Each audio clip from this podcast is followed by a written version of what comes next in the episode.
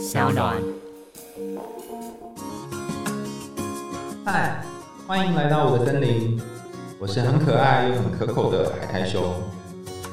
海苔熊心里话，在这里陪着你。Hello，欢迎回到海苔熊心里话。我们今天进行的是海苔熊信箱，然后我们一样邀请到 Skimmy。Hello，大家好，我是 Skimmy，你的网络闺蜜。跟大家回应这个非常困难信箱，非常困难，超难，因为信箱非常长哈，它印出来大概有六页，所以我大概讲一下它的故事。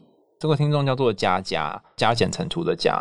他说他这段时间过得很忧郁，在考虑说他是不是要继续吃精神科的药。那他的状况是因为他的男友，应该算算是前男友了吧？不确定是前男友还是男友，但是她的男友 K，他有一天发现他是 gay，而且是他跟他的 gay 朋友瞒了一段时间之后，最后才告诉这个佳佳，然后让佳佳觉得很难以信任他。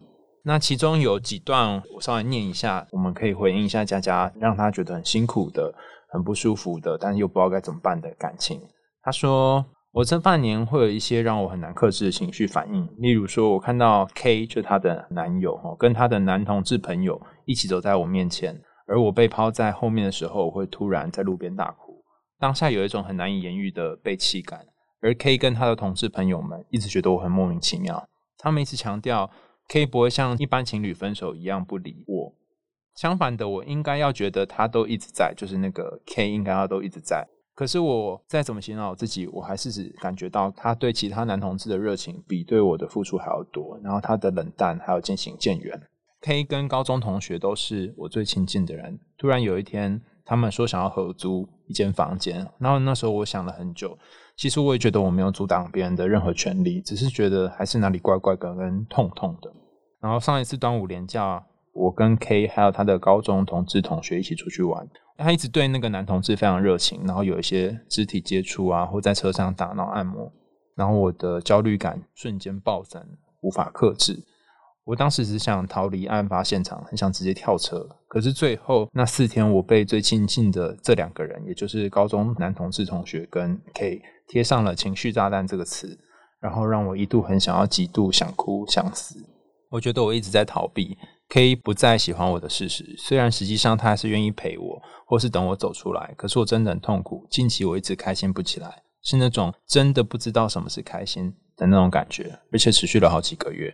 每天甚至不知道什么是期待，甚至看到 K 和高中 gay 的朋友住在一起的时候，我不知道为什么有一种被强烈的被排挤的感觉一直冒出来，好像我不该存在这个世界上。然后我不知道要怎么做才能够不要再怀疑一个人的行为，以及我很想知道我该怎么样可以快乐起来。给你这个沉重的故事，你有什么想法呢？他其实最主要的心结应该是，就是这件事情让他觉得被抛弃了，所以他才会一直走不出来。因为我觉得他其实理智上啊或者什么的，他也知道说，哦，这件事情就也无法改变嘛。就是男友是个 gay，男友是个 gay 啊，他也已经坦诚的处理了，然后大家也说好，就是还是可以继续的陪伴他，然后就当朋友的方式这样子。可是他心里那道坎一直过不去。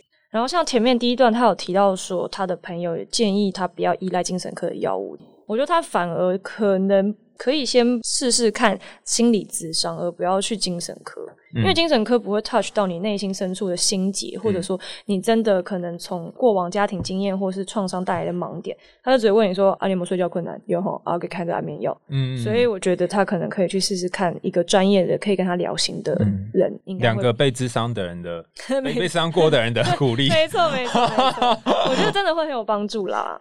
对于 K 这个人怎么办呢？K 这个人，我觉得如果他暂时不想要看到 K，那他也可以很坦诚跟他讲说，我就真的觉得我没办法，我自己先冷静一阵子。那我们大家先先把这个朋友的契约先暂停，那等到我想要回复这契约的时候，我再续订这样子。可以这样吗？可以啊，我相信，我相信如果他知道自己在干什么，然后他也是他深思熟虑过后做出的决定，我觉得看起来 K 跟最要好的高中同学不是不明理的人呐。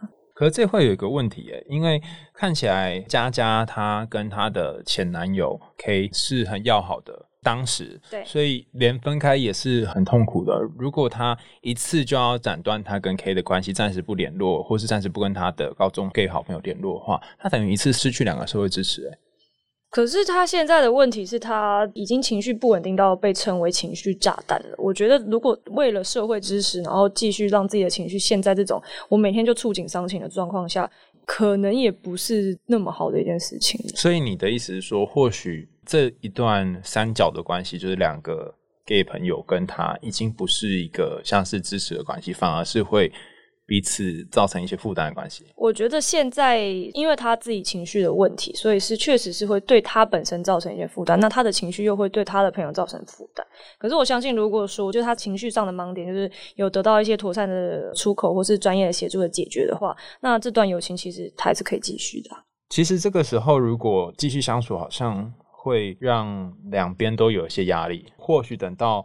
自己比较稳定一点之后，再继续相处。如果可以当朋友，就继续当朋友。对啊，如果他自己稳定完之后也觉得说，那就不要当朋友，那也没差。天涯何处无朋友？但讲的好像很容易这样子，但有点难的是，就是分开之后要放下这件事吧。对，可是我觉得放下固然是一件需要勇气的事情。如果你有勇气去突破的话，那你就可以再迈向更舒服的地方。因为现在我觉得他是想要解决的。因为有一些人是那种他会觉得说，虽然嘴上说好想要解决这个状况，但是他其实心里是不想要离开，就是想要沉浸在这种嗯，就是受创的情绪里面。那我不知道佳佳是一个怎么样子的状态。他这里有说啊，他说他要不知道该怎么做才能够洒脱，所以其实他想要洒脱，但是却洒脱不了。我猜他是很想的，可他却做不出来。嗯，那这时候如果我们只是跟他说：“哎，那你去智商啊，然后跟他们保持距离啊，然后等到哪一天再重新开始，其实应该是不容易的一件事。”有没有什么建议？就是你会建议这种不论是分开啊，或者是失恋的人，他们可以暂时放下的方式？我觉得真的是很难呢。因为我自己也经历过啊，你心里会有个声音告诉你说，你不要再想这个东西啦，什么之类的。就是世界上还有那么多愉快的事情你可以去做，但你就是每天早上起来就觉得我为什么要做这件事情？就像他说的，它是一种万念俱灰的感觉。那我觉得有几个可行的方式啊，那可以自己去选一些自己现阶段觉得比较想做的。我觉得摆烂其实也算一种方式，你就再摆着摆一段时间，真的烂到一个无以复加的时候，你突然就会你知道绝处逢生。也是有这种状况。那第二种呢？你真的去找一些现在这两个朋友不相关的别的朋友，那去做一些跟平常不太一样的事情。比如说，你平常都喜欢去都市啊，那你就去一下大自然啊什么的。暂时的先离开这段关系一阵子，可能三五天，然后真的就全然的放松，也许会产生一些不一样的想法。或者是你就会发现你还是很爱他，然后跑回去。对，没错，也是有这种可能啦。那你那时候觉得你很难放下，你是摆烂到一个极致吗？不然你怎么活到今天呢？我就是一边摆烂一边想说，到底是为什么会出现这个问题？那因为我的问题其实不是像这种有一些天崩地裂的挫折，但是也还是一些无法抗拒的状况。对，是一些无法抗拒的现实因素，导致我那一阵子确实是觉得。就是有一种冗长的绝望，对对对对对。然后你就这样放着放着放着摆烂吗？我就放着放着，但是我还是有在工作啊，三餐啊，跟朋友相处，还是有在继续。然后就是先把这个心情放在心里，一直在想说到底要怎么解决。确实也做了很多应该会有帮助的事情。那最后就发现说这些东西都是治标不治本的，所以我最后才去找心理咨商了。哦，所以智商是一条路啦，但你可能不一定现在很快可以准备好，你可以到自己真的受不了的时候，对，就真的，我觉得真的是这样，就是人都是要到已经没办法的时候，一个谷底，就说好吧，那我去试试看。对，我觉得还有一个跟我们前一集讲那个灰姑娘的有一点呼应的地方，在于或许她应该要找到自己的勇气，跟对自己好一点。对，因为他似乎在这段关系当中，已经渐渐的遗失掉对于自己的那种好。嗯，而且我觉得他可以在他情绪来临的时候，也用比较和缓的态度问问自己：说为什么我会一直觉得被抛弃这件事情对我打击那么的重大？然后可能去想想自己是不是有一些过往的经验是跟这个东西是有连接的。每次去咨商的时候，都会有人说：啊，那你是不是可以想一下这个经验，就是上一次是什么时候啊？或是你最早有这种感觉被抛弃是什么时候？那你可能就会想到你小时候发生的事情，你就会想到都是你爸妈害的。可是我们不能每次都只怪爸妈，就是有这种被抛弃感觉来的时候，倘若那时候的回忆没有办法再重来，你有没有办法陪伴自己度过那个被抛弃的时候？没错，没错。而且我觉得其实有时候也不全然都是爸妈的因素，有可能是因为天生个性本身就比较在意的一部分。那可能那时候还小嘛，爸妈也不知道你有这样子一部分，所以就是其实透彻认识自己的个性，比一味的责怪爸妈 来的重要。一点，我觉得，真的已经知道自己的个性是如此了，可是你还是会有那种被遗弃感很强烈啊，怎么办？其实对我自己本身来说倒是还好。嗯如果我知道说我天生个性就是如此，那我就是接受它了。那下次来，我就会说，开玩笑，我是悲剧女主角呢，知道吗？下一次再来的时候，我就觉得说，哦，这这是很正常的事情，我就是会产生这样子的反应。那我可能也可以更坦诚的去跟给我有这样子感觉的另一半做出比较理性的沟通。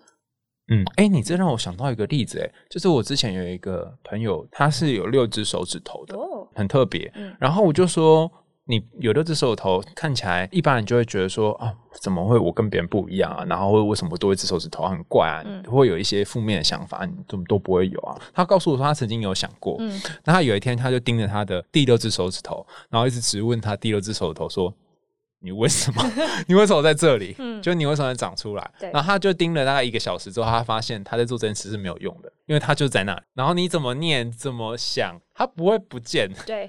他就是这个样。然后后来就接受他是有六只手指头的人。而且他这样打电动都比别人多按一个键呢，超爽。你说打萨尔达的时候吗？我知萨尔达道你就。不需要啦，可能英雄联盟的时候就是你知道操作很快没有，他还是有一只第六只可以换那个弓箭什么的啊。哦，可以耶。对对，哦是不是很不哦，错？很棒哎，真的突。然觉得你本来就手不够用那边弄然后还可以有一只那边换。我觉得蛮好的。如果你有一个被遗弃的心情的话，或许你有比别人多一些纤细敏感的东西，也不需要让它不见，或许就是你很特别的部分。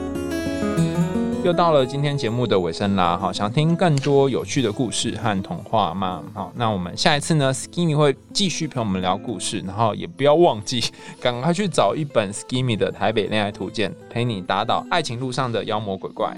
感谢收听《海苔红心里话》，我们下次见啦，拜拜。拜拜。